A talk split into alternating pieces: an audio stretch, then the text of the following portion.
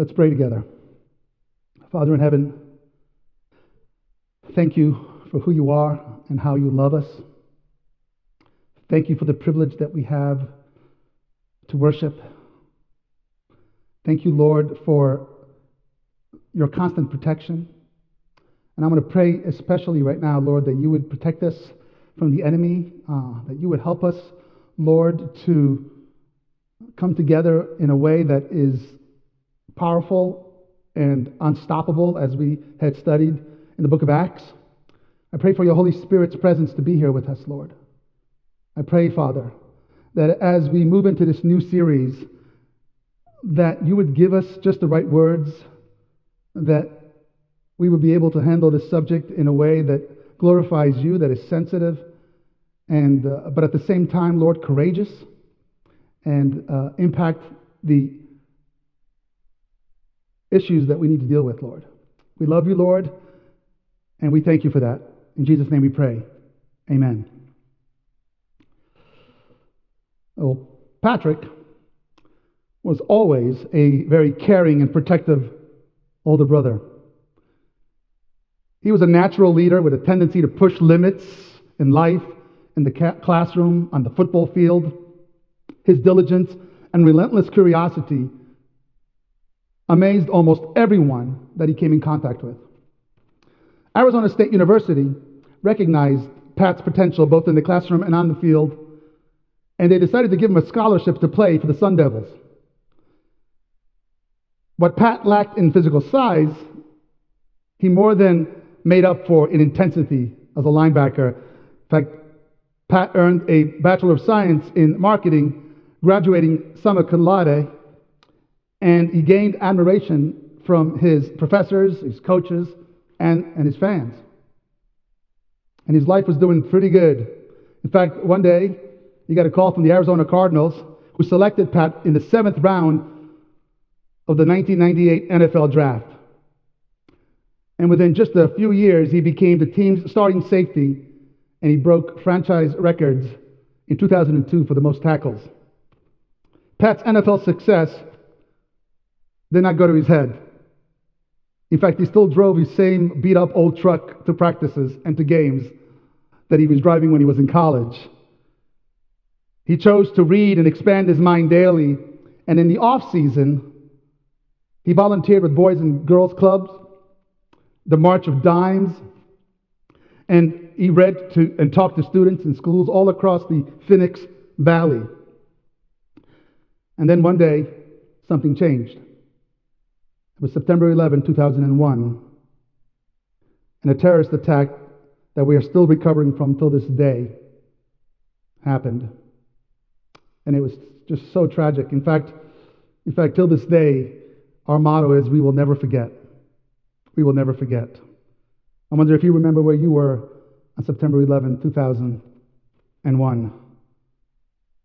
The day after the attacks of September 11, 2001, Paul, Pat was being interviewed, and he told the reporter these words At times like this, you stop and think about just how good we have it.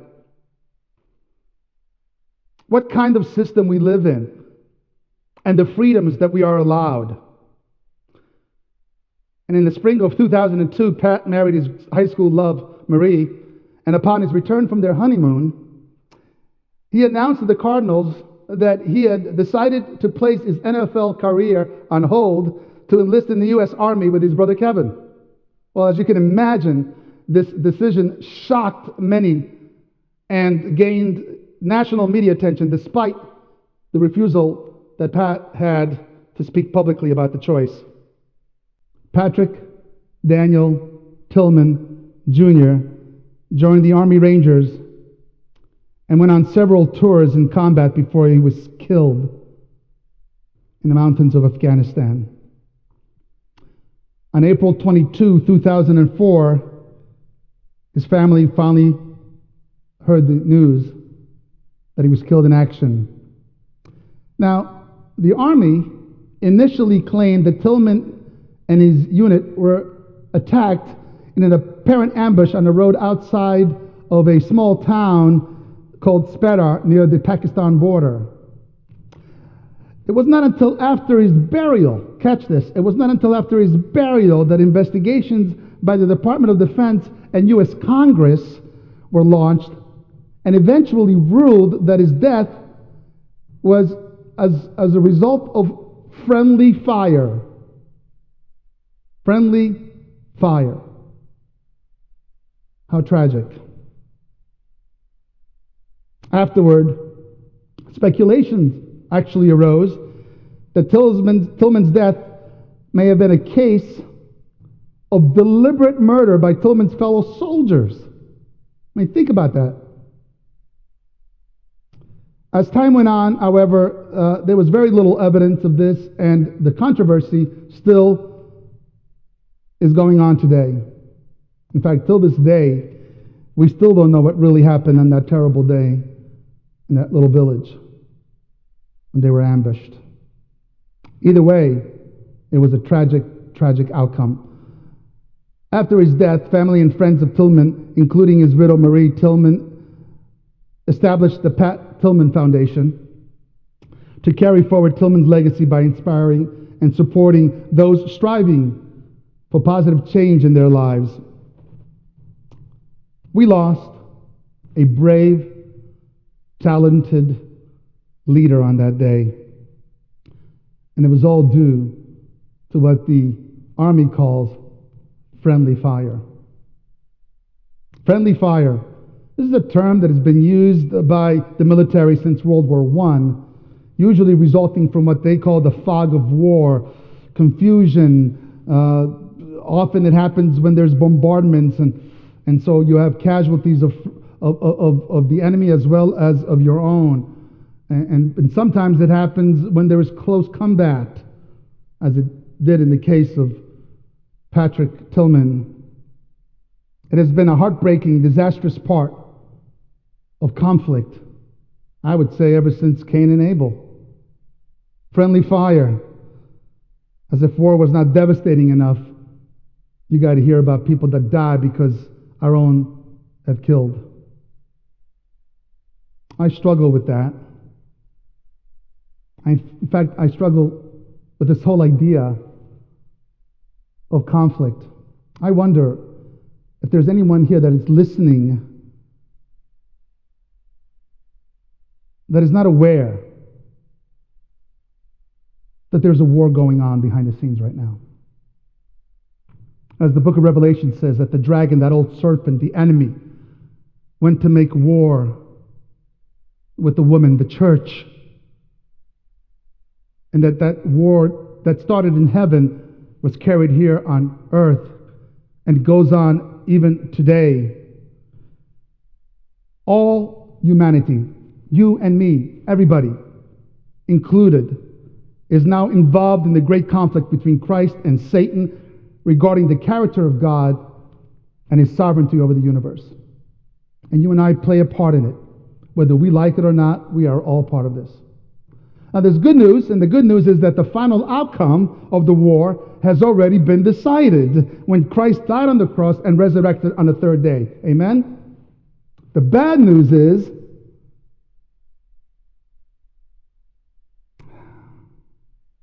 that still a few battles are being fought, but there is still blood on the floor, and it's going to get worse.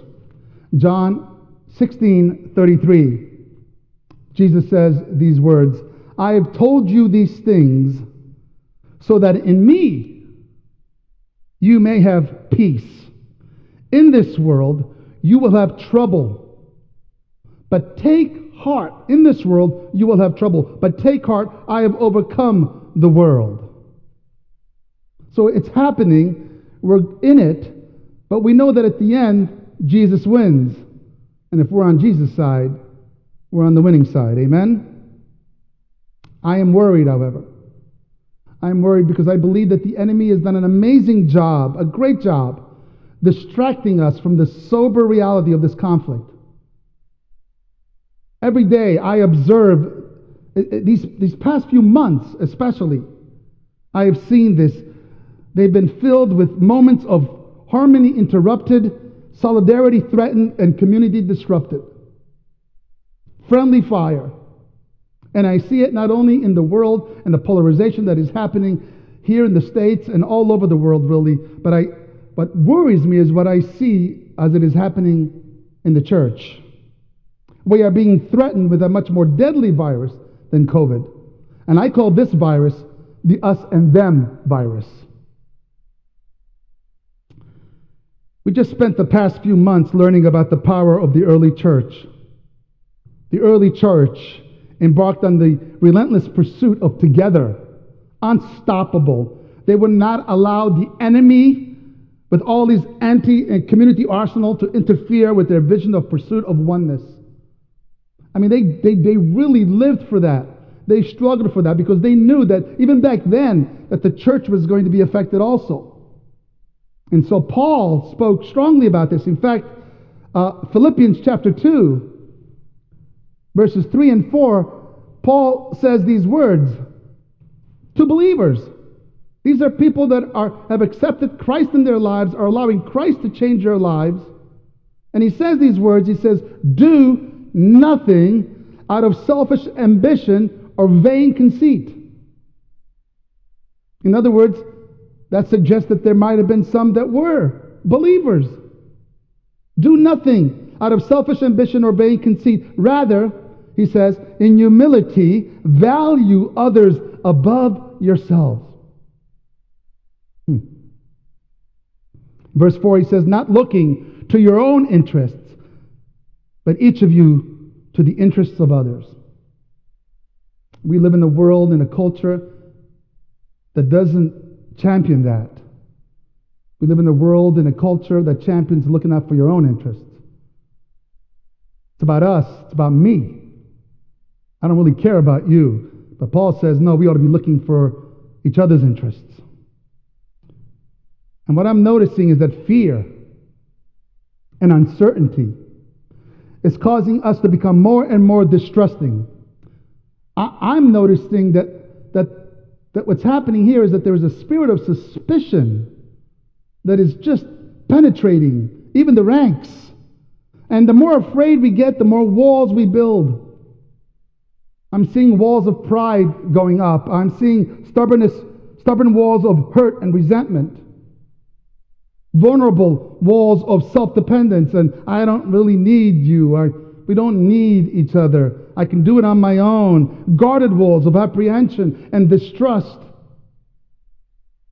And yet, it is very clear to me from the Bible that our charge is to tear down the walls that divide us. To echo Robert Frost's poem when he said, Something there is that doesn't love a wall that sends the frozen ground swell under and it spills the upper boulder in the sun and makes gaps even two can pass. Something there is that does not love a wall. There's something in me that actually is beginning to hate walls. And as believers, I am convinced that we have this, this charge to break down those walls, those barriers amongst us. Our job is to break those barriers. Our job is to, is to move forward and figure out how can we help each other and how can we influence each other towards good and for the kingdom of God. Now, I know that even as believers, we have distinct experiences. We have different perspectives.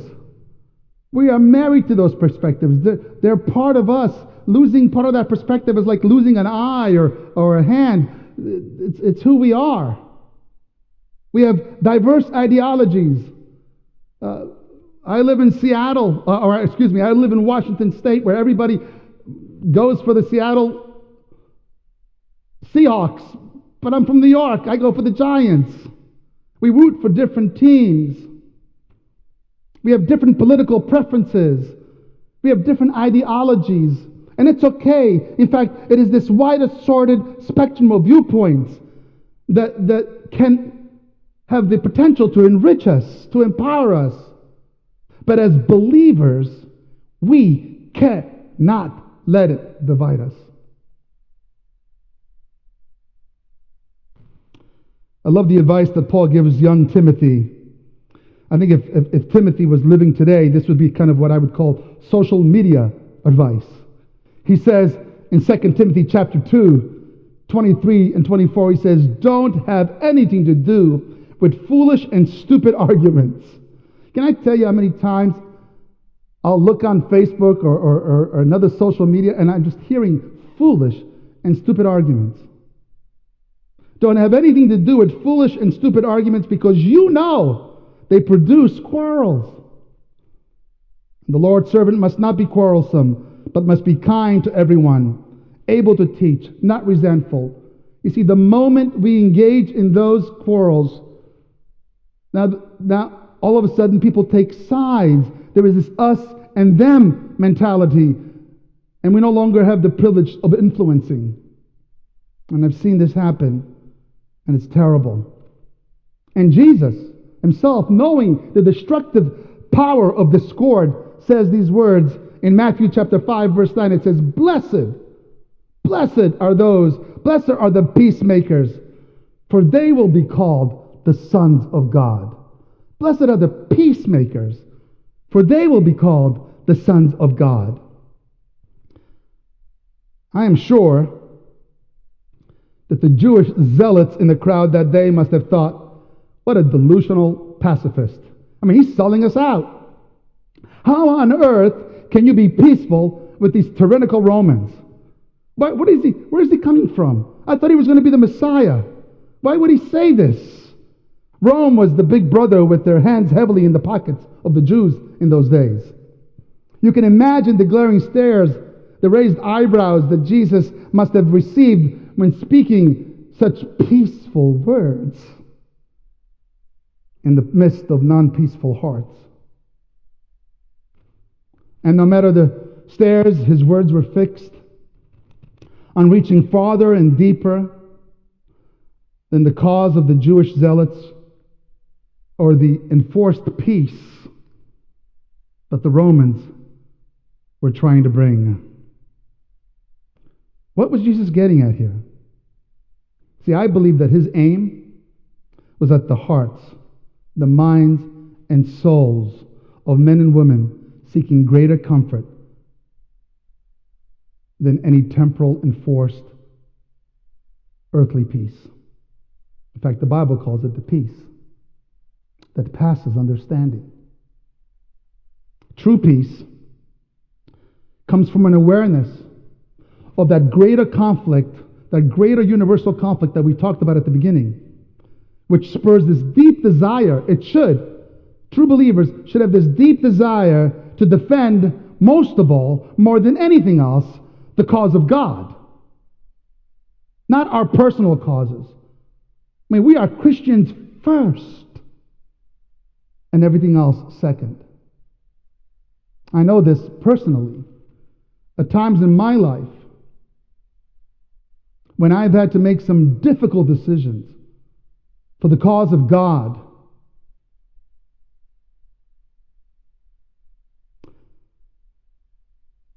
There's this great story in the book of Genesis. It comes after Abraham was called to leave the land of Ur.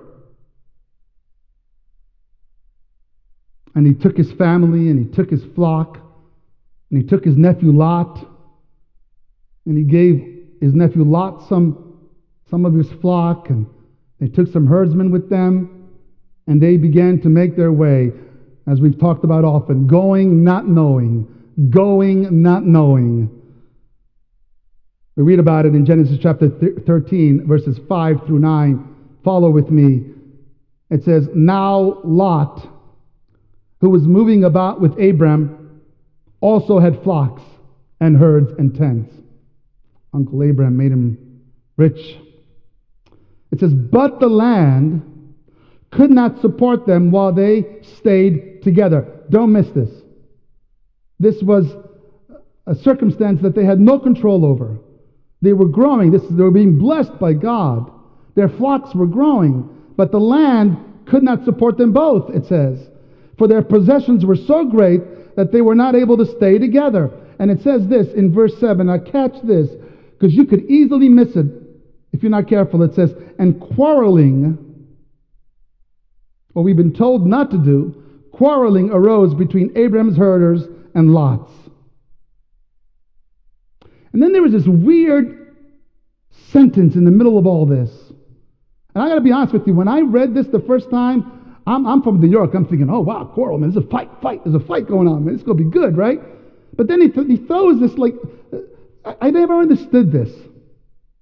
Why sometimes the Bible throws these sentences in.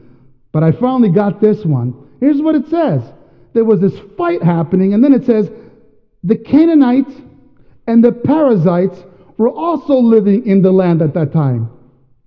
Who cares? Like, why are you telling me about that? Except for the very next word. The very next word tells us something really important. And if we, we could easily miss it if we, if we read this too, too fast. Here's what it says So, the Canaanites and the Perizzites were also living in the land.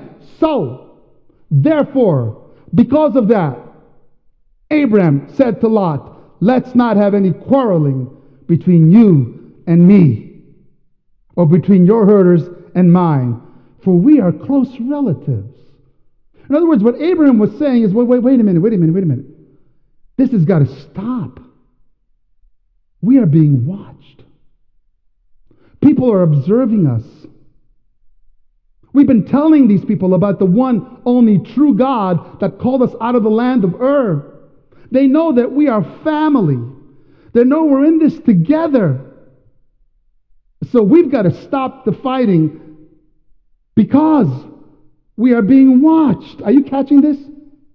And this is unbelievable. In fact, it is so amazing that Abraham does something that we would rarely champion in this day and age. But I love this because I believe this really truly is an example of amazing desire to defend God's cause. Abraham, who made Lot rich, says, Is not the whole land before you? Let's part company. If you go to the left, I'll go to the right. And if you go to the right, I'll go to the left. Are you catching this? In other words, what Abraham was saying is, I am willing to give up my right me, Uncle Abraham, who made you rich, I am willing to give up my right to the best piece of land for the cause of God, so that there would be no quarrel amongst us. Wow. I don't know about you, but when I first read this and I, and I got it, it, it just, it, I, I had chills up my spine.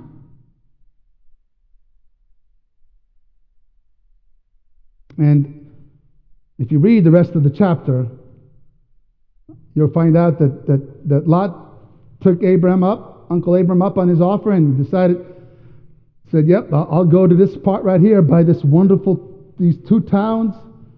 Uh, my, I'll, I'll do much better business wise, you know. The two towns were called Sodom and Gomorrah. And if you know the story or if you read on, you're going to find out that God had to destroy Sodom and Gomorrah because of their wickedness and Lot barely escaped with his life. But that was what he chose. And Abraham went to another fertile part of the land and did the best he could with his flock. In a monologue from William Shakespeare's As You Like It,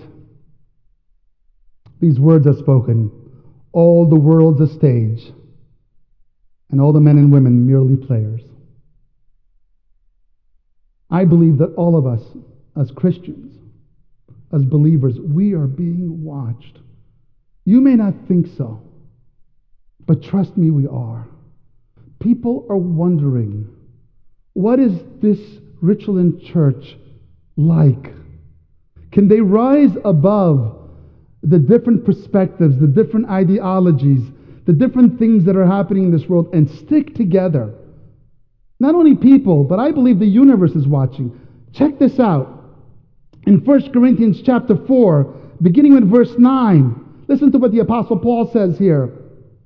For it seems to me that God has put us apostles or believers, whatever word you want to use, on display. You catching that? All the world's a stage. On display at the end of the procession, like those condemned to die in the arena, we have been made a spectacle, a show to the whole universe, to the whole universe, to angels as well as to human beings. In other words, what Paul was saying is we are being observed, we're being watched. Everybody's eyes are on us as believers. What are we saying about God to those who are watching us, to the Canaanites and the Perizzites in the land, and to angels, he says. In Ephesians chapter 3, he says it this way, verses 10 and 11. He says, His intent, His purpose, His reason was that now, through the church, that's us, through the church, the manifold wisdom of God should be made known to the rulers and authorities in the heavenly realms. Are you catching this? We get the privilege of expressing the manifold wisdom of God to rulers and authorities in the heavenly realms. And he says, according to his eternal purpose that he accomplished in Christ Jesus our Lord. This theme is all throughout the Bible. The imagery is used in different ways to get the point across. In another letter, he says, We are letters written by God. In another one, he says, We are ambassadors for Christ. We are representing, we have the privilege to represent God. And how do we do that? When Jesus says, By this all men shall know that you are my disciples, if you what?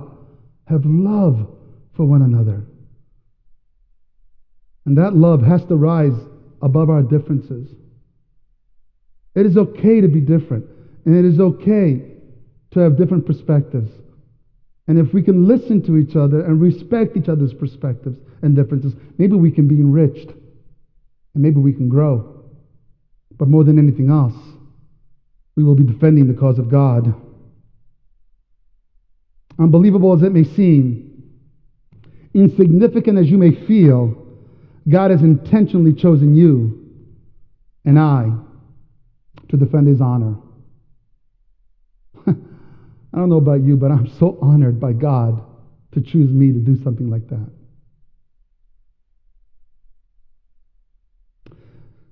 So it's easy to be in harmony when all is well. But what I'm noticing is that during these very difficult times, these very crazy and uncertain times,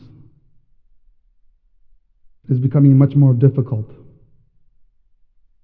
And I think these are the times that we need to really step up and say to the world, no, no, no, no, no, no, no, we are still all in concert in one, under the direction of one conductor, and his name is Jesus Christ. This is not a time to play any discordant notes.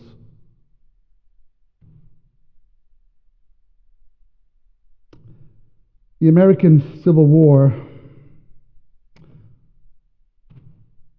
had created some very deep divisions between the North and the South. Some favored slavery in two separate nations. Others fought for freedom and unity and other ideologies and other reasons. And it may be hard to imagine, but the issues also divided many families in the Civil War era. Some family members fought for the Union, while others in that same family fought for the Confederacy. The war brought on more than 600,000 American casualties. 600,000. In many of those deadly battles, we are told that brother fought against their own brother. And on early June morning in 1862, two brothers that had immigrated from Scotland were fighting for their lives on a South Carolina battlefield. Alexander and James Campbell, and they were fighting on opposite sides of the battle. It wasn't until the Battle of Secessionville was over that they learned that they had been on opposite side of the same battlefield. In fact, a letter that Alexander wrote James went like this I was astonished to hear from the prisoners that you was color bearer of the regiment that assaulted the battery at this point the other day. I was in the breast working during the whole engagement, doing my best to beat you. But I hope that you and I will never again meet face to face as bitter enemies on the battlefield. And then he says these words But if such should be the case, you have but to discharge your duty to your cause. For I can assure you, I will strive to discharge my duty to my country and my cause. In other words, what Alexander was saying to James is, I'm willing to kill you for the cause of my country. Thankfully, we are told they never met again in the battlefield. But what a tragedy it would have been to have made the decision to sacrifice their family name on the altar of cause and ideology. And I'm telling you, friends, we need to think this through a little bit. In the next several weeks, we're going to be discussing this from different perspectives and different viewpoints so that we can make sure that we deal with this head on. I, am not going to lie to you. As I watch what's happening in the world and as I as I watch what's happening with some of our congregation, I'm worried, I'm concerned because I love you. And we love each other. We're brothers and sisters in Christ. And this is so very important. As we explore this topic, may we gain the strength and wisdom to never allow our differences to divide us.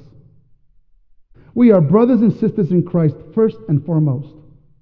Do you believe me? Do you agree? I hope you do. We should do everything we can to defend his name and his cause above all else. And as Abraham said to Lot, let there be no quarreling amongst us, for we are being watched. Pray with me. Father in heaven, Lord, I pray for strength. I pray for courage. I pray for the ability, Lord, to to passionately defend your cause,